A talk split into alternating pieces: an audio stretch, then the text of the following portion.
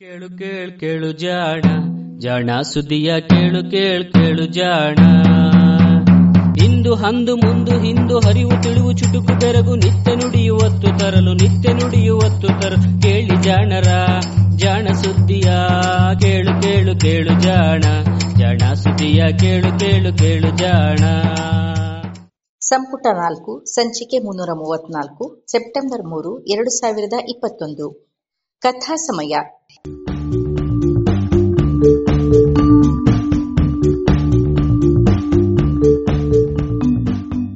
ಸುಪ್ರಸಿದ್ಧ ಜೀವಿ ವಿಜ್ಞಾನಿ ಚಾರ್ಲ್ಸ್ ಡಾರ್ವಿನ್ ಇನ್ನೂರು ವರ್ಷಗಳ ಹಿಂದೆ ಬೀಗಲ್ ಹಡಗಿನಲ್ಲಿ ವಿಶ್ವ ಪರ್ಯಟನೆ ಮಾಡಿದಾಗ ಕಂಡು ದಾಖಲಿಸಿದ್ದ ವೈಜ್ಞಾನಿಕ ಸಂಗತಿಗಳ ಟಿಪ್ಪಣಿಗಳ ಅನುವಾದ.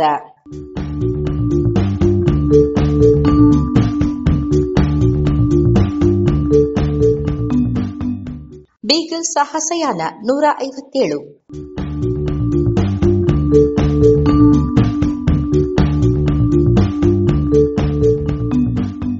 ಉಭಯವಾಸಿಗಳಷ್ಟೇ ಸರಾಗವಾಗಿ ನೀರಿನಲ್ಲಿ ಈ ತಾಹಿತಿಯನ್ನರು ಈಜುತ್ತಾರೆ. ಎಲ್ಲಿಸ್ ಹೇಳಿದ ಒಂದು ಕಥೆ ನೀರಿನ ಪರಿಸರಕ್ಕೆ ಅವರೆಷ್ಟು ಹೊಂದಿಕೊಂಡಿದ್ದಾರೆಂಬುದನ್ನು ತಿಳಿಸುತ್ತದೆ. ಸಾವಿರದ ಎಂಟುನೂರ ಹದಿನೇಳರಲ್ಲಿ ಪೋಮಾರೆಯಲ್ಲಿ ಒಂದು ಕುದುರೆಯನ್ನು ಇಳಿಸುವಾಗ ಅದಕ್ಕೆ ಕಟ್ಟಿದ್ದ ಹಗ್ಗಗಳು ಕತ್ತರಿಸಿದ್ದರಿಂದ ಕುದುರೆ ನೀರಿಗೆ ಬಿದ್ದಿತ್ತು. ತಕ್ಷಣವೇ ಅಲ್ಲಿನ ನಿವಾಸಿಗಳು ನೀರಿಗೆ ಹಾರಿ ಕೂಕಾಡಿ ಅರಚಾಡಿದ್ದರಿಂದ ಅದು ಗಾಬರಿಗೊಂಡು ಇನ್ನೇನು ನೀರಿನಲ್ಲಿ ಮುಳುಗಿಯೇ ಬಿಡುತ್ತಿತ್ತು. ಹಾಗೂ ಹೀಗೂ ಅದು ತೀರಕ್ಕೆ ತಲುಪಿದಾಗ ಇಡೀ ಜನಸ್ತೋಮ ಅಲ್ಲಿಂದ ಓಡಿ ಹೋಗಿ ಈ ಮನುಷ್ಯನನ್ನು ಹೊರುವ ಹಂದಿಯಿಂದ ತಪ್ಪಿಸಿಕೊಳ್ಳಲು ಅಡಗಿಕೊಂಡು ಬಿಟ್ಟಿತ್ತು. ಕುದುರೆಗೆ ಅವರು ಇಟ್ಟ ಹೆಸರು ಮನುಷ್ಯನನ್ನು ಹೊರುವ ಹಂದಿ. ಸ್ವಲ್ಪ ಎತ್ತರದಲ್ಲಿ ನದಿಯು ಮೂರು ಸಣ್ಣ ತೊರೆಗಳಾಗಿ ಕವಲೊಡೆದಿತ್ತು. ಉತ್ತರಕ್ಕೆ ಹರಿದ ಎರಡು ಕವಲುಗಳನ್ನು ಅನುಸರಿಸುವುದು ಅಸಾಧ್ಯವೆನಿಸಿತು. ಅದರ ಹಾದಿಗುಂಟ ಎತ್ತರದ ಶಿಖರದಿಂದ ಕೆಳಗಿಳಿಯುತ್ತಿದ್ದ ಹಲವಾರು ಜಲಪಾತಗಳಿದ್ದುವು. ಮೂರನೆಯದು ಕೂಡ ಮೇಲ್ನೋಟಕ್ಕೆ ಹೀಗೆಯೇ ಸಾಗಲು ಅಸಾಧ್ಯವೆಂದು ತೋರಿತ್ತಾದರೂ, ಒಂದು ಅದ್ಭುತವಾದ ರಸ್ತೆಯ ಕಾರಣದಿಂದ ನಾವು ಅದನ್ನು ಹತ್ತುವುದರಲ್ಲಿ ಸಫಲರಾದೆವು. ಇಲ್ಲಿನ ಕಣಿವೆಗಳ ಬದಿಗಳು ಪ್ರಪಾತಗಳೆಂತಿದ್ದುವು. ಆದರೆ ಪದರ ಪದರಗಳಾಗಿ ಸ್ಥಾಪಿತವಾದ ಶಿಲೆಗಳಲ್ಲಿ ಸಾಮಾನ್ಯವಾಗಿ ಕಾಣುವಂತೆ ಕಾಡು ಬಾಳೆ, ನೈದಿಲೆಯಂತಹ ಗಿಡಗಳು ಹಾಗೂ ಇತರೆ ಉಷ್ಣವಲಯದ ಸಸ್ಯರಾಶಿಯಿಂದ ಸಮೃದ್ಧವಾಗಿ ತುಂಬಿದ್ದ ಸಣ್ಣ ಪುಟ್ಟ ಬಂಡೆಗಳು ಅಲ್ಲಲ್ಲಿ ಚಾಚಿಕೊಂಡಿದ್ದುವು. ಹಣ್ಣುಗಳನ್ನು ಹುಡುಕುತ್ತಾ ಈ ಬಂಡೆಗಳ ಚಾಚುಗಳನ್ನು ಏರಿದ್ದ ತಾಹಿತಿಯನ್ನರು ಶಿಖರದ ತುದಿಯವರೆಗೂ ಏರುವ ಹಾದಿಯೊಂದನ್ನು ಕಂಡುಕೊಂಡಿದ್ದರು. ಆರಂಭದಲ್ಲಿ ನಮ್ಮ ಆರೋಹಣ ಬಹಳ ಅಪಾಯತ್ತೆನಿಸಿತು. ಏಕೆಂದರೆ ನಾವು ಬಟಾ ಬಯಲಾದ ಇಳಿಜಾರಾದ ಬಂಡೆಯೊಂದನ್ನು ನಮ್ಮೊಡನೆ ತಂದಿದ್ದ ಹಗ್ಗಗಳ ನೆರವಿನಿಂದ ಹತ್ತಬೇಕಿತ್ತು. ಪರ್ವತದ ಬದಿಯಲ್ಲಿರುವ ಈ ತಾಣದಿಂದಷ್ಟೇ ಮೇಲೆ ಹತ್ತುವುದು ಪ್ರಾಯೋಗಿಕವೆಂದು ಯಾವ ಪುಣ್ಯಾತ್ಮ ಅದು ಹೇಗೆ ಪತ್ತೆ ಮಾಡಿದನೋ ನಾನು ಊಹಿಸಲಾರೆ. ಅನಂತರ ನಾವು ಕಾಲ ಮೇಲೆ ಕಾಲನ್ನು ಇಟ್ಟುಕೊಂಡು ಎಚ್ಚರದಿಂದ ಆ ಪರ್ವತದ ಬದಿಯಲ್ಲಿ ಬಡುವಿನಂತಿದ್ದ ಕಿರಿದಾದ ಚಾಚಿದ ಉದ್ದಕ್ಕೂ ನಡೆದು ಆ ಮೂರು ಹೊಳೆಗಳಲ್ಲಿ ಒಂದನ್ನು ತಲುಪಿದೆವು. ಸುಮಾರು ನೂರು ಅಡಿ ಎತ್ತರದಿಂದ ನೀರನ್ನು ಸುರಿಸುತ್ತಿದ್ದ ಸುಂದರ ಜಲಪಾತ ನಾವು ನಿಂತ ಈ ಸಪಾಟಾದ ಬಡುವಿನ ಮೇಲಿತ್ತು. ಬಡುವಿನ ಕೆಳಗೆ ಇನ್ನೂ ಒಂದು ದೊಡ್ಡ ಜಲಪಾತ ತಳದಲ್ಲಿದ್ದ ಕಣಿವೆಯೊಳಗೆ ಬೀಳುತ್ತಿತ್ತು. ಈ ತಣ್ಣಗಿನ ನೆರಳಿದ್ದ ಸ್ಥಾನದಿಂದ ನಾವು ಮೇಲೆ ಇದ್ದ ಜಲಪಾತವನ್ನು ತಪ್ಪಿಸಿಕೊಂಡು ಬಳಸು ಹಾದಿಯಲ್ಲಿ ಸಾಗಿದೆವು. ಮೊದಲಿನಂತೆಯೇ ಬಂಡೆಯಿಂದ ಅಲ್ಲಲ್ಲಿ ಚಾಚಿಕೊಂಡಿದ್ದ ಪುಟ್ಟ ಪುಟ್ಟ ಬಡುಗಳನ್ನೇ ಅನುಸರಿಸಿ ಮೇಲೆ ಹತ್ತಿದೆವು. ಹತ್ತುವಾಗಿನ ಅಪಾಯ ಇಲ್ಲಿದ್ದ ಗಾಢವಾದ ಗಿಡರಾಶಿಗಳಿಂದಾಗಿ ಆಂಶಿಕವಾಗಿ ಮರೆಯಾಗಿತ್ತು. ಸಾಹಿತಿಯನ್ನರಲ್ಲಿ ಒಬ್ಬ ಚುರುಕಾದ ಮನುಷ್ಯ. ಈತ ಈ ಬಡುವಿಗೆ ಓರೆಯಾಗಿ ಮರದ ಬೊಟ್ಟೆಯೊಂದನ್ನು ಆನಿಸಿಟ್ಟು ಮೇಲೇರಿದ. ಅನಂತರ ಗೋಡೆಯಲ್ಲಿದ್ದ ಸಂದುಗೊಂದುಗಳನ್ನೇ ಹಿಡಿದುಕೊಂಡು ಶಿಖರವನ್ನು ತಲುಪಿದ. ಅಲ್ಲಿ ಹೊರಗೆ ಚಾಚಿಕೊಂಡಿದ್ದ ಬಂಡೆಯೊಂದಕ್ಕೆ ಹಗ್ಗವನ್ನು ಕಟ್ಟಿ ನಮ್ಮ ನಾಯಿ ಮತ್ತು ಸಾಮಗ್ರಿಗಳನ್ನು ಮೇಲೆತ್ತಲೆಂದು ಕೆಳಗೆ ಇಳಿಸಿದ. ಅನಂತರ ನಾವು ಕೂಡ ಮೇಲೆ ಹತ್ತಿದೆವು. ಆ ಮರದ ಬೊಡ್ಡೆಯನ್ನು ಆನಿಸಿದ್ದ ಪಡುವಿನ ಮೇಲೆ ನಿಂತು ನೋಡಿದಾಗ ಕೆಳಗೆ ಏನಿಲ್ಲವೆಂದರೂ ಐದರಿಂದ ಆರು ನೂರು ಅಡಿಗಳಷ್ಟು ಆಳದ ಪ್ರಪಾತವಿತ್ತು. ಈ ಆಳವನ್ನು ಅಲ್ಲಿ ಬೆಳೆದಿದ್ದ ಜರಿ ಗಿಡಗಳು ಹಾಗೂ ಲಿಲಿ ಗಿಡಗಳು ಮರೆಮಾಚದೆ ಇದ್ದಿದ್ದರೆ ನಾನು ತಲೆ ತಿರುಗಿ ಬೀಳುತ್ತಿದ್ದೆ. ಏನೇ ಮಾಡಿದ್ದರೂ ಮೇಲೆ ಹತ್ತಲು ನಾನು ಪ್ರಯತ್ನಿಸುತ್ತಲೇ ಇರಲಿಲ್ಲ.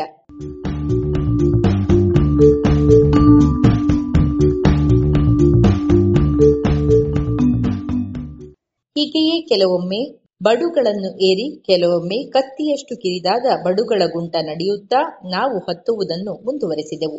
ಕಾರ್ಡಿಲಿರಾದಲ್ಲಿ ನಾನು ಇನ್ನೂ ಬೃಹತ್ತಾದ ಪರ್ವತಗಳನ್ನು ಕಂಡಿದ್ದೇನಾದರೂ ತಟಕ್ಕನೆ ಎದ್ದು ನಿಲ್ಲುವ ಇವುಗಳಿಗೆ ಅವು ಹೋಲಿಕೆಯೇ ಅಲ್ಲ.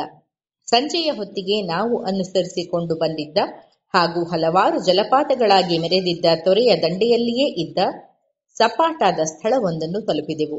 ಅಲ್ಲಿ ರಾತ್ರಿ ನಾವು ತಂಗಿದೆವು. ಕಣಿವೆಯ ಎರಡೂ ಬದಿಯಲ್ಲಿಯೂ ಹಣ್ಣುಗಳಿಂದ ತುಂಬಿದ ಕಾಡು ಬಾಳೆಯ ವಿಶಾಲವಾದ ಹಾಸುಗಳಿದ್ದುವು. ಇವುಗಳಲ್ಲಿ ಕೆಲವು ಗಿಡಗಳಂತೂ ಇಪ್ಪತ್ತರಿಂದ ಇಪ್ಪತ್ತೈದು ಅಡಿಗಳಷ್ಟು ಎತ್ತರವೂ, ಮೂರರಿಂದ ನಾಲ್ಕು ಅಡಿ ದಪ್ಪವೂ ಇದ್ದುವು. ಇವುಗಳ ಕಾಂಡವನ್ನು ಹರಿದು ಮಾಡಿದ ಹಗ್ಗದಿಂದ ಕಟ್ಟಿದ ಬಿದಿರಿನ ತೆಪ್ಪವನ್ನು ದೊಡ್ಡದಾದ ಎಲೆಗಳನ್ನೇ ಸೂರಾಗಿ ಹೊಲಿದು ಕೆಲವೇ ನಿಮಿಷಗಳಲ್ಲಿ ಒಳ್ಳೆಯ ಗುಡಿಸಲನ್ನು ಈ ತಾಹಿತಿಯನ್ನರು ಕಟ್ಟಿದ್ದರು. ನೆಲಕ್ಕೆ ಉದುರಿದ ಎಲೆಗಳ ಮೆತ್ತೆ ಹಾಸಿದರು. ಅನಂತರ ನಮ್ಮ ಸಂಜೆಯ ಊಟಕ್ಕೆಂದು ಒಲೆ ಹಚ್ಚಲು ಆರಂಭಿಸಿದರು. ಮೊಂಡು ಕಡ್ಡಿಯೊಂದನ್ನು ಸ್ವಲ್ಪ ಕೊರೆದಿದ್ದ ಇನ್ನೊಂದು ಕಡ್ಡಿಯೊಳಗೆ ಅದನ್ನು ಇನ್ನಷ್ಟು ಆಳವಾಗಿ ಕೆತ್ತುತ್ತಿದ್ದಾರೋ ಎನ್ನುವಂತೆ ಉಜ್ಜಿ ಉಜ್ಜಿ ಅದರಿಂದಾಗಿ ಹುಟ್ಟಿದ ಹೊಟ್ಟು ಬಿಸಿಯಾಗಿ ಬೆಂಕಿ ಹೊತ್ತಿಕೊಳ್ಳುವಂತೆ ಮಾಡಿ ಒಲೆ ಹಚ್ಚಿದರು.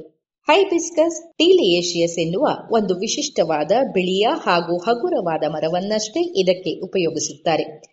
ಇದರ ಗಳವನ್ನೇ ಹೊರೆಯನ್ನ ಹೊತ್ತು ಸಾಗುವುದಕ್ಕೂ ಬಳಸಲಾಗುತ್ತದೆ. ಹಾಗೆಯೇ ದೋಣಿಗಳ ಅಂಚಿನಲ್ಲಿ ಕಟ್ಟುವ ತೇಲುವ ಕಡ್ಡಿಗಳಿಗೂ ಇದನ್ನೇ ಬಳಸುತ್ತಾರೆ.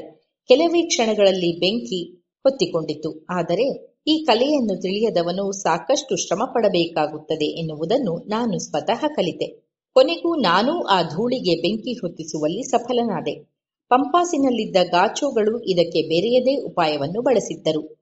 ಒಂದೂವರೆ ಅಡಿ ಉದ್ದವಿದ್ದ ಕಡ್ಡಿಯೊಂದನ್ನು ತೆಗೆದುಕೊಂಡು ಅದರ ಒಂದು ತುದಿಯನ್ನು ತಮ್ಮ ಎದೆಗೆ ಒತ್ತಿ ಹಿಡಿದು, ಇನ್ನೊಂದು ತುದಿಯನ್ನು ಇನ್ನೊಂದು ಮರದ ತುಂಡಿನಲ್ಲಿದ್ದ ಗುಳಿಯೊಳಗೆ ಒತ್ತಿ ಹಿಡಿದು, ಹೀಗೆ ಬಾಗಿದ ಕಡ್ಡಿಯನ್ನು ಬಡಗಿಗಳು ಬೈರಿಗೆಯನ್ನು ಕೈಯಿಂದ ತಿರುಗಿಸುವಂತೆ ರಭಸದಿಂದ ತಿರುಗಿಸುತ್ತಿದ್ದರು. ತಾಹಿತಿಯನ್ನರು ಹೀಗೆ ಬೆಂಕಿ ಹೊತ್ತಿಸಿದ ನಂತರ ಕುರುಲೆಗಳ ಮೇಲೆ ಕ್ರಿಕೆಟ್ ಬಾಲಿನ ಗಾತ್ರದ ಹಲವು ಕಲ್ಲುಗಳನ್ನು ನಡುವೆ ಒಟ್ಟು ಮಾಡಿ ಒಲೆ ಹಚ್ಚಿದರು. ಹತ್ತೇ ನಿಮಿಷಗಳಲ್ಲಿ ಎಲ್ಲ ಕುರುಲೆಗಳು ಉರಿದು ಕಲ್ಲುಗಳು ಬಿಸಿಯಾದವು. ಇದಕ್ಕೂ ಮುನ್ನ ಮೀನು, ದನದ ಮಾಂಸದ ತುಣುಕುಗಳು ಹಾಗೂ ಬಾಳೆಯ ಕಾಯಿ ಮತ್ತು ಹಣ್ಣುಗಳನ್ನು ಜೋಡಿಸಿ ಅವುಗಳ ಮೇಲೆ ಕಾಡು ಕಸವೆ ಗೆಡ್ಡೆಯನ್ನು ಇಟ್ಟು, ಎಲೆಗಳೊಳಗೆ ಸುತ್ತಿಟ್ಟು ಪುಟ್ಟ ಪೊಟ್ಟಣಗಳನ್ನಾಗಿ ಮಾಡಿದ್ದರು. ಈ ಹಸಿರು ಪೊಟ್ಟಣಗಳನ್ನು ಬಿಸಿ ಕಲ್ಲುಗಳ ಎರಡು ಪದರಗಳ ನಡುವೆ ಒಂದು ಪದರನವನ್ನಾಗಿ ಇಟ್ಟರು. ಇವೆಲ್ಲವನ್ನು ಮಣ್ಣಿನಿಂದ ಮುಚ್ಚಿದರು. ಹೀಗೆ ಹೊಗೆಯಾಗಲಿ, ಉಗಿಯಾಗಲಿ ಹೊರಹೋಗದಂತೆ ಮಾಡಿದರು. ಕಾಲು ಗಂಟೆಯೊಳಗೆ ಅವೆಲ್ಲವೂ ಬಲು ರುಚಿಯಾಗಿ ಬೆಂದಿದ್ದವು. ಅನಂತರ ಈ ಹಸಿರು ಪೊಟ್ಟಣಗಳನ್ನು ಬಾಳೆ ಎಲೆಯೊಂದರ ಮೇಲೆ ಬಡಿಸಿದೆವು. ತೆಂಗಿನಕಾಯಿಯ ಚಿಪ್ಪಿನಿಂದ ತೊರೆಯಿಂದ ನೀರು ಮೊಗೆದು ಕುಡಿದೆವು. ಹೀಗೆ ನಾವು ನಮ್ಮ ಊಟವನ್ನು ಆನಂದಿಸಿದೆವು.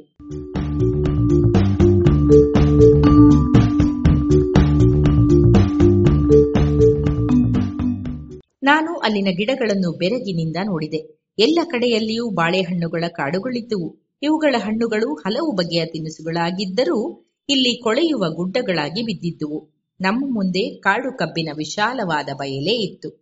ತೊರೆಯ ಮೇಲೆ ಅವಾ ಗಿಡದ ಕಾಂಡಗಳು ಹೆಣೆದುಕೊಂಡು ಬೆಳೆದಿದ್ದುವು. ಇವು ಹಿಂದೆ ಮಾದಕ ಪರಿಣಾಮಗಳಿಗಾಗಿ ಬಹಳ ಪ್ರಸಿದ್ಧವಾಗಿದ್ದುವು. ನಾನು ಅದರ ಒಂದು ತುಣುಕನ್ನು ಅಗಿದು ನೋಡಿದೆ. ಅದು ಒಗರೊಗರಾಗಿ ಕೆಟ್ಟ ರುಚಿಯದಾಗಿತ್ತು. ಯಾರೇ ಆಗಿದ್ದರೂ ಅದನ್ನು ತಕ್ಷಣವೇ ವಿಷ ಎಂದು ಬಿಡುತ್ತಿದ್ದರು. ಮಿಷನರಿಗಳ ಕೃಪೆ ಈಗ ಈ ಸಸ್ಯವು ಕೇವಲ ಆಳವಾದ ಕಣಿವೆಗಳಲ್ಲಿ ಮಾತ್ರ ಬೆಳೆಯುತ್ತದೆ. ಯಾರಿಗೂ ಕಾಣದಂತೆ. ಸಮೀಪದಲ್ಲಿಯೇ ನಾನು ಕಾಡು ಕಸವೆಯನ್ನು ಕಂಡೆ. ಬೇಯಿಸಿದಾಗ ಅದರ ಬೇರುಗಳು ತಿನ್ನಲು ಚೆನ್ನಾಗಿರುತ್ತವೆ. ಎಳೆ ಎಲೆಗಳು ಸ್ಪೈನಾಕಿಗಿಂತ ಸೊಗಸಾಗಿರುತ್ತವೆ. ಅಲ್ಲಿ ಕಾಡುಗೆಡ್ಡೆಯು ಟೀ ಎಂದು ಹೆಸರಿಸಿದ ಲಿಲಿ ಹೂಗಿಡವೂ ಇತ್ತು. ಟೀ ಸಮೃದ್ಧವಾಗಿ ಬೆಳೆಯುತ್ತದೆ. ಕಂದು ಬಣ್ಣದ ಅದರ ಬೇರು ದೊಡ್ಡ ಬೊಡ್ಡೆಯಷ್ಟು ಗಾತ್ರದಲ್ಲಿ ಬೆಳೆದಿರುತ್ತದೆ. ಇದು ನಮಗೆ ಸಿಹಿ ತಿನಿಸಾಯಿತು ಏಕೆಂದರೆ ಇದು ಕಾಕಂಬಿಯಷ್ಟೇ ಸಿಹಿಯಾಗಿಯೂ ಆಹ್ಲಾದಕರ ಸ್ವಾದದ್ದು ಆಗಿತ್ತು. ಅಲ್ಲಿ ಇನ್ನೂ ಹಲವು ಕಾಡು ಹಣ್ಣುಗಳು ಉಪಯುಕ್ತ ತರಕಾರಿಗಳು ಇದ್ದುವು. ಆ ಪುಟ್ಟ ತೊರೆ ತಣ್ಣೀರನ್ನು ಕೊಡುವುದರ ಜೊತೆಗೆ ಈಲು ಹಾಗೂ ಕ್ರೇ ಮೀನುಗಳನ್ನು ಉತ್ಪಾದಿಸಿತ್ತು. ಈ ದೃಶ್ಯವನ್ನು ಕಂಡದ್ದೇ ಸಮಶೀತೋಷ್ಣ ಪ್ರದೇಶಗಳಲ್ಲಿ ಕೃಷಿ ಮಾಡದ ನೆಲಕ್ಕೆ ಹೋಲಿಸಿಕೊಂಡು ಖುಷಿಪಟ್ಟೆ. ಬುದ್ಧಿ ಹೆಚ್ಚು ಬೆಳೆದಿಲ್ಲದ ಕಾಡು ಮನುಷ್ಯರು ಉಷ್ಣ ಪ್ರದೇಶದ ಕೂಸುಗಳು ಎನ್ನುವ ಮಾತು ನನಗೆ ನೆನಪಾಯಿತು.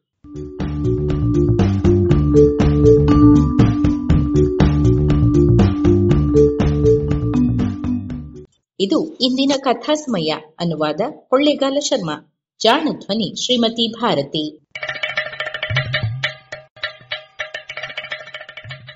ಜಾಣ ಸುದ್ದಿಯ ಬಗ್ಗೆ ಸಲಹೆ, ಸಂದೇಹಗಳು ಇದ್ದಲ್ಲಿ ನೇರವಾಗಿ ಒಂಬತ್ತು, ಎಂಟು ಎಂಟು, ಆರು ಆರು, ನಾಲ್ಕು, ಸೊನ್ನೆ, ಮೂರು, ಎರಡು, ಎಂಟು ಈ ನಂಬರಿಗೆ ವಾಟ್ಸಪ್ ಮಾಡಿ ಇಲ್ಲವೇ ಕರೆ ಮಾಡಿ.